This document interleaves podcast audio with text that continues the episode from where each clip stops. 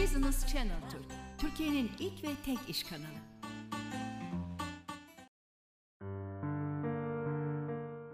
Merhaba, bugün Harut ve Marut'tan bahsederek programa başlamak istiyorum.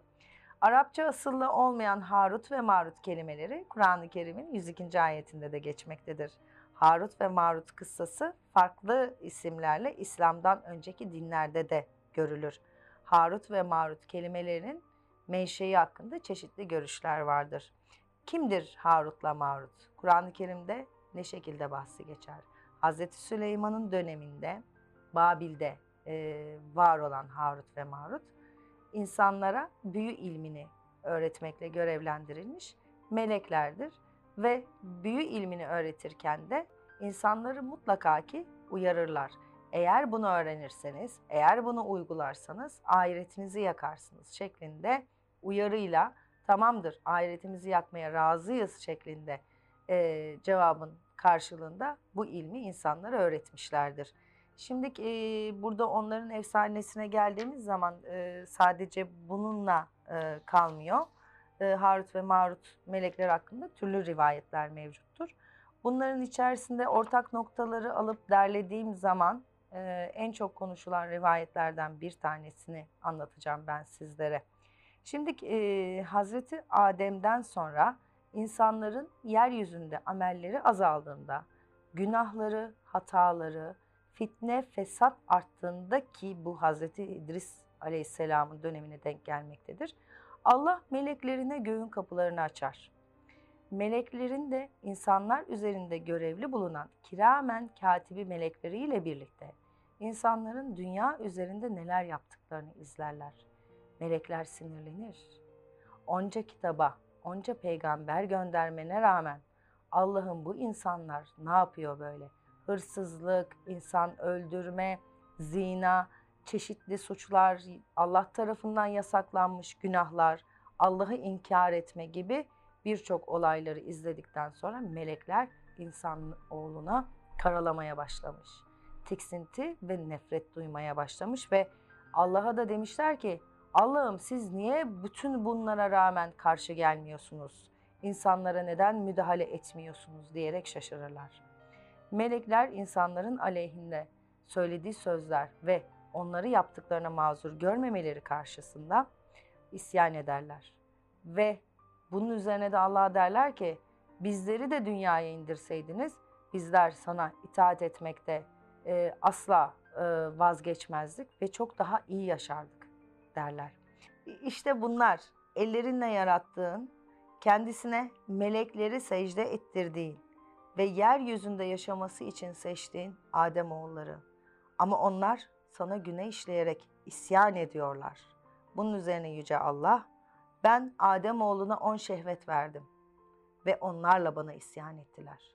Eğer siz onların yerinde olsaydınız, sizi yeryüzüne indirseydim ve onlara indirilen şehvet ile şeytanlar size de aynı şekilde indirilseydi, onların yaptıklarının aynısını yapar, onların günahlarının aynısını işlerdiniz der. Melekler kendi aralarında tartışırlar. Eğer imtihan edilirlerse insanoğlu gibi günah işlemeyeceklerini iddia ederler. Ya Rabbi, seni noksan sıfatlardan tenzih ederiz. Bizim ne haddimize sana isyan etmek dediler. Yüce Allah bu sefer onları imtihan etmek istedi ve onlara dedi ki içinizden en seçkin 2 meleği seçin. Yeryüzüne insan kılığında göndereceğim. Onlara yasaklar ve emirler vereceğim. Aynı şekilde insan oğlunun sahip olduğu şehvete sahip olacaklar. Melekler bunu kabul ederler. Kendi içlerinde ilim ve Allah'a bağımlılığı en fazla olan 2 melek Harut'la Marut'u görevlendirirler. Ademoğluna verilen şehvetler Harut ve Marut'a da verildi. Aynı emir ve yasaklar onlara da emredildi. Allah'a şirk koşmaması söylendi. Cana kıymayı, adam öldürmeyi yasakladılar. Haram mal yemeyi men etti. Zinayı ve hırsızlığı haram kıldılar. Şimdi burada baktığımız zaman bu efsaneye hem melekler sınanıyor hem de Harut ve Marut'un dünyaya indiği zaman insanlara öğrettiği büyü ilmiyle ahireti karşı karşıya getirmesiyle insanlar sınanıyor. Ve aynı zamanda Hazreti Süleyman'ı büyücülükle suçlayan, halkı da yaptıkları hatayı anlamalarını sağladığı rivayet edilmektedir. Şimdi bu iki melek bir zamanlar insanların arasında yaşadılar. Yeryüzünde hak ve hükmederek yaşadılar. Bu iki melek bir süre insanların arasında yeryüzünde hak ile hükmederek yaşadılar. Gündüzleri insanların arasında adaletle hükmediyorlardı. Akşamları ise ismi azamı zikrederek gökyüzüne yükselip meleklerin arasında kalıyorlardı. Sabah olduğunda ise tekrar dünyaya iniyorlardı. Sihir ve büyü öğretirken insanları uyarmaya devam ettiler.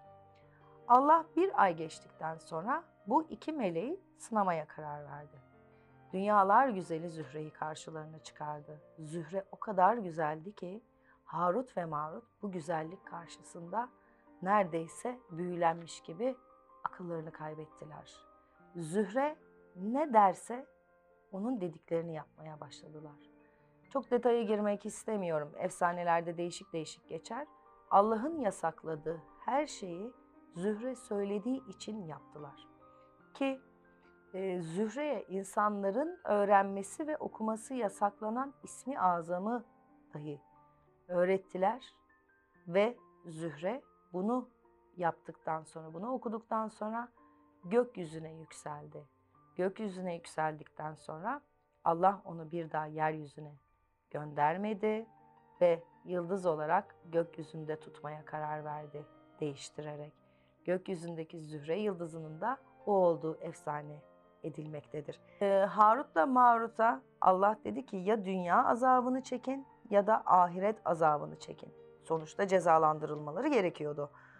Onlar da dünya azabı çabuk geçer, ahiret azabı da geçmekle bitmez diyerek dünya azabını seçtiler. Bu seçtikleri ceza neticesinde Babil'de, şu anki Şam, Suriye toprakları diye de geçer o bölge, bir mağarada ayaklarından asılı bir şekilde cezalarının bitmesini beklemekteler. Şimdi Harut ve Marut melekler kendilerinin yapmayacaklarını iddia ettikleri işleri yaptıklarında Allah meleklerine göğü açtı. Harut ve Marut melekler arasındaki perdeyi kaldırdı. Melekler Harut ve Marut'un düştükleri duruma hayret ettiler, şaşırdılar ve bundan sonra da "Ya Rabbi, her şeyin en doğrusunu sen bilirsin" diyerek yeryüzündeki insanlar için istiğfar etmeye, dua etmeye başladılar. Yani insanoğluna verilen şehvet duygusuyla meleklerin de günaha teşvik edildiğini görmüş oldular. Şimdi burada şöyle bir Bakara Suresi 102. ayette şöyle geçer. Karı kocayı ayırmak için yapılan sihirlerin günah olduğundan bazı kişiler burada bir yorum yapmaktalar. Şimdi burada bir şey eklemek istiyorum. Ben kendi şahsi düşüncemin ötesinde yapmış olduğum araştırmalar ve gözlemlerim ve tecrübelerim neticesinde. Şimdi Bakara Suresi 102. ayette örneklendirilen karı kocayı ayırmak için yapılan sihirlerin yasaklanmasıyla ilgili olarak. Şimdi burada sadece bir örnek verilmiş ama bu örneğe dayanarak bazı kişiler şunu söylemekteler. Karı kocayı ayırmak için yapılan büyüler yasaktır. Bunun dışında yapılan büyüler hoş görülebilir. Bunun dışında yapılan çalışmalar hoş görülebilir. Fakat iyiliğine büyü diye bir şey yoktur. Şimdi hep söylediğim şey, bir başkasının aklına, fikrine, özgür iradesine hükmettiğiniz takdirde yardım aldığınız kanallar, yapmış olduğum bütün araştırmalar ve yapmış olduğum çalışmalarda insanların üzerinde olumsuz etkilerini ve yaşadıkları travmaları gördükten sonra netlikle söylüyorum ki iyiliğine yapılsa bile maalesef ki yardım alınan kanallar kötü varlık kanalları, hatta şamanizmde de kötü ruhlar olduğu için insanlara ciddi anlamda zarar vermekte. O yüzden niteliğine dikkat etmek lazım. Yani yapmak istediğiniz şeyin niyeti çok önemli. Kendiniz için yapmış olduğunuz olumlamalar, işte yaptığınız para gelsin, bolluk, bereket, enerjim yüksek olsun, şansım bol olsun diye yaptığınız ufak tefek çalışmaların bir zararı yok ama başka birinin kaderine hükmetmek, hayatının akışına müdahale, aklına, fikrine, özgür iradesine hükmetmek amacıyla yapılan çalışmalar maalesef ki sakıncalı çalışmalardır. Bir kere daha ekliyorum. Bundan sonra daha da eklemem diye düşünüyorum. Evet, şimdi bana gelen en çok sorulardan bir tanesi de radyestezi. Yani rabdomansi yöntemi. Şimdi bunu herkes soruyor. Radyestezi uygun mudur, değil midir, yapılabilir mi, yapılamaz mı? O yüzden radyestezi ile ilgili size bir bilgi vermek istedim. Şimdiki radyestezi ışınım duyumu da denmektedir. İnsan bedenindeki titreşim alanlarının canlı ya da cansız nesneler hakkında bilgi sağlamak için kullanılan bir çalışma yöntemi, bir bilim dalıdır. Bu bilgi hedef nesnenin enerji alanlarıyla eşdeğer rezonansa girmesi sağlanır. Bilginin deşifre edilebilmesi için özel cihazlar veya el aletleri kullanılmaktadır. Önceleri bu çalışma su bulma, maden arama, kayıp nesnelerin yerini bulmak için kullanılırken radyestezi günümüzde alternatif tıp uygulama alanında kullanılmaya başlanmıştır. Şimdiki çağlar boyunca radyestezi birçok şekilde uygulanmıştır. Bunlara ait tarihsel kanıtlara baktığımız zaman Büyük Sahra Çölü yakınlarında, Tassili Mağaralarında, Güney Afrika Cumhuriyeti'nde bulunan birçok mağarada keşfedilen resimlerde görüyoruz. Yaklaşık olarak M.Ö. 6000 yıllarında radyestezi uygulandığı bilinmektedir. Eski Mısır'da da elinde çatal çubukla maden arayan rahiplerle ilgili resimler bulunmaktadır. Hititler'de M.Ö. 12. yüzyıldan kalma rölyeflere rastlanmaktadır. Romalılar zamanında ise milattan sonra 500 yıllarında İmparator Theodoros vekiline çatal çubukla su aramasında görevlendirmesi için bazı kişileri tutması konusunda kayıtlara rastlanmıştır. Bilinen radyestezi Rönesans'a kadar Avrupa'da yasaklanmış ancak gizli olarak sürdürülmüştür. Rönesans sonrası bilinen ilk kayıtlar 1420 yılında Viyana el yazmasında Almanya'da kullanıldığına dairdir. Şimdi deneysel ve istatistiksel bir bilim dalı olarak kabul edilmiştir. Cisimlerin, aşamaların sarkaç ve çatal çubuk yardımıyla algılanması, ölçümlenmesi, değerlendirilmesiyle bir takım olayları ve maddeleri teşhis etmek, görünmeyenin sezgi şeklinde işe yarar hale getirilmesine neden olmaktadır. Radyestezi baktığımız zaman herkesin işine yarayan, çoğunlukla olumlu sonuçlar veren bir çalışmadır. Madenleri, suları, hazineleri, boşlukları, petrol kaynaklarını bir sarkaç veya çatal çubuk yardımıyla bulmak, bunların miktarlarını, derinliklerini, hatta bileşimlerini dahi tespit etmek mümkündür. Bunları zemin üzerinde olduğu kadar düzgün bir haritanın veya fotoğrafın üstünde de tespit edilmesi mümkün olabiliyor. Radyestezinin tıpta olumlu sonuçlar verdiğine dair bazı kaynaklar da mevcut. Tarım alanında radyesteziden önemli faydalar sağlanmaktadır. Toprağın ve tohumların radyasyonlarını saptayarak bu toprağa ekilecek fide cinsi, hatta gübre çeşidi bile bulunabilir sorular sorularak. Şimdi bu yöntemi ofisinizde, evinizde, haritada, krokide, fotoğraf üzerinde kullanabilirsiniz. Arazide çalışırken, araç içinde giderken, suyun üstündeyken teknede, havada helikopter ile giderken veya her yerde, her şartta kullanabilirsiniz. Yani radyestezide sınır yoktur. Düşünün, sorgulayın, uygulayın ve doğru kullanın. Şimdi radyesteziye baktığımız zaman bir saptama ilmidir. Nasıl sarkaç ile yiyecek maddelerin zararlı radyasyonlarını tespit edebiliyorsak, diğer cisimlerden çıkan radyasyonları da aynı şekilde saptayabiliriz. Şimdi radyesteziyi ölçmek için hangi aletleri kullanabiliriz derseniz, L şeklinde çubuk, Y şeklinde çubuk, sarkaç kullanılmaktadır. Sarkaçlar 3 ayrı materyalden yapılıyor. Taşlardan, değerli taşlardan, pirinçten ve ahşaptan. Şimdiki radyestezi kullanımının 2 yöntemi mevcuttur. Birinci yöntem, kişinin kendi bedenindeki frekanslarla aradığı maddedeki frekansların enerjisel ve radyasyonel uyumunun saptanmasıyla bir araştırmadır. İkinci yöntem ise kişiye görünmeyen varlıkların yardımcı olarak yol ve yön göstermesidir. Hatta bazı kültürlerde su arama için bu yöntemi kullananlara su falcısı veya su kehanetçisi de denmektedir. Yani tam ve net olarak açıklanmamakla birlikte bu yöntem okült yöntem sınıflandırmasına girmiştir.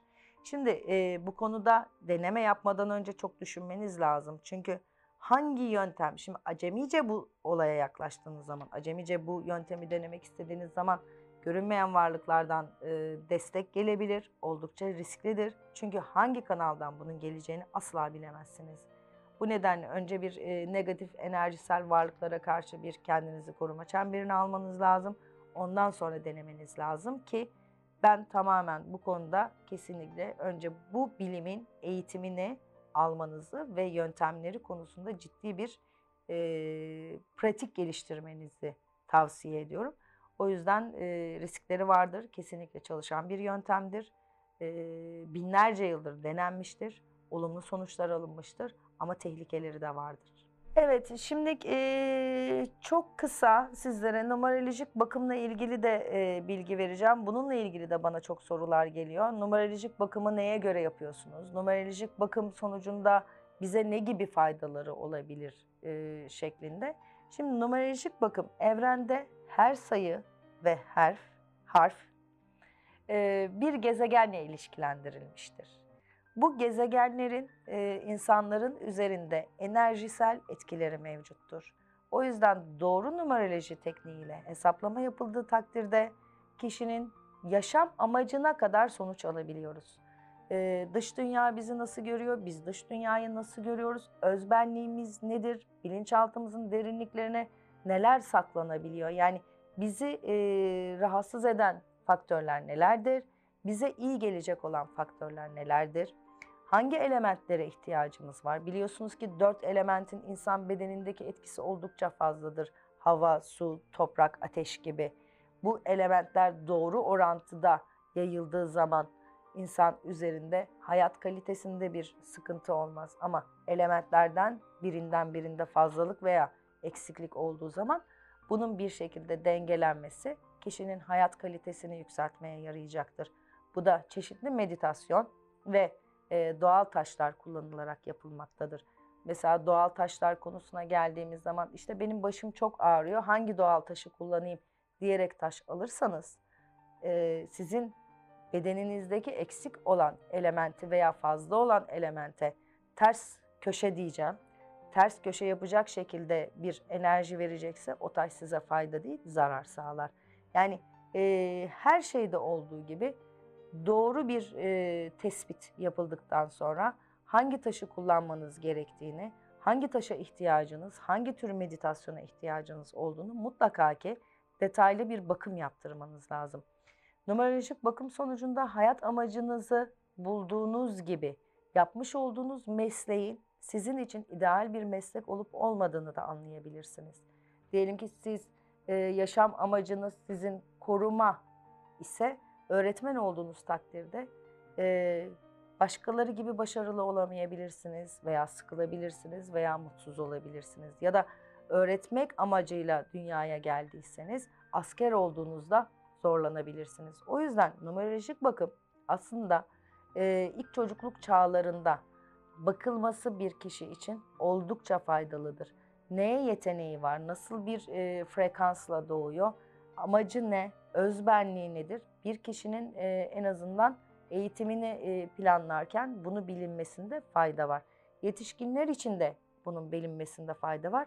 En azından hayat amacını öğrendiği takdirde o mesleğini o amaca yönelik bazı desteklerle çevirebilir veya hobi olarak hayat amacıyla ilgili mesela öğretmek gibi amacı var ama öğretmenlik yapmıyor. Bazı şeyleri işte kendine yetebilecek kadar öğretmeye yönelik çalışmalar başlayabilir. O zaman daha mutlu olur. Dünyaya geliş amacını destekleyici şeyler yaptığı zaman kişi gerçekten kendi özbenliğine kavuşup mutlu ve huzurlu olabilir. bu konuda çalışmaların doğru yapılabilmesi için doğru numerolojik bakım yaptırmanızı tavsiye ediyorum. Bu da bana çok gelen sorularda bizde neye yarar, ne işimize yarar, siz bu bakımı yapıyorsunuz ama bize ne verebilir? Çok şey verebilir. Hayatınızı doğru yönlendirmeniz için geçmişte yaptığınız hataların ne olduğunu tespit edip bundan sonra yapmamanız için size bir harita niteliğindedir.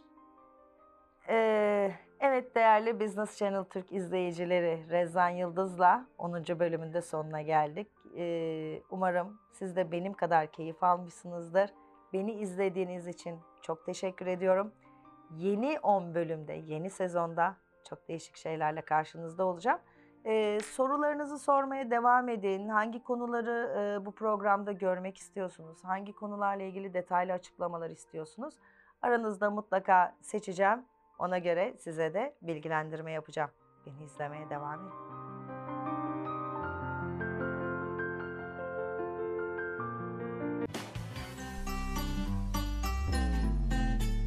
Business Channel Türk, Türkiye'nin ilk ve tek iş kanalı.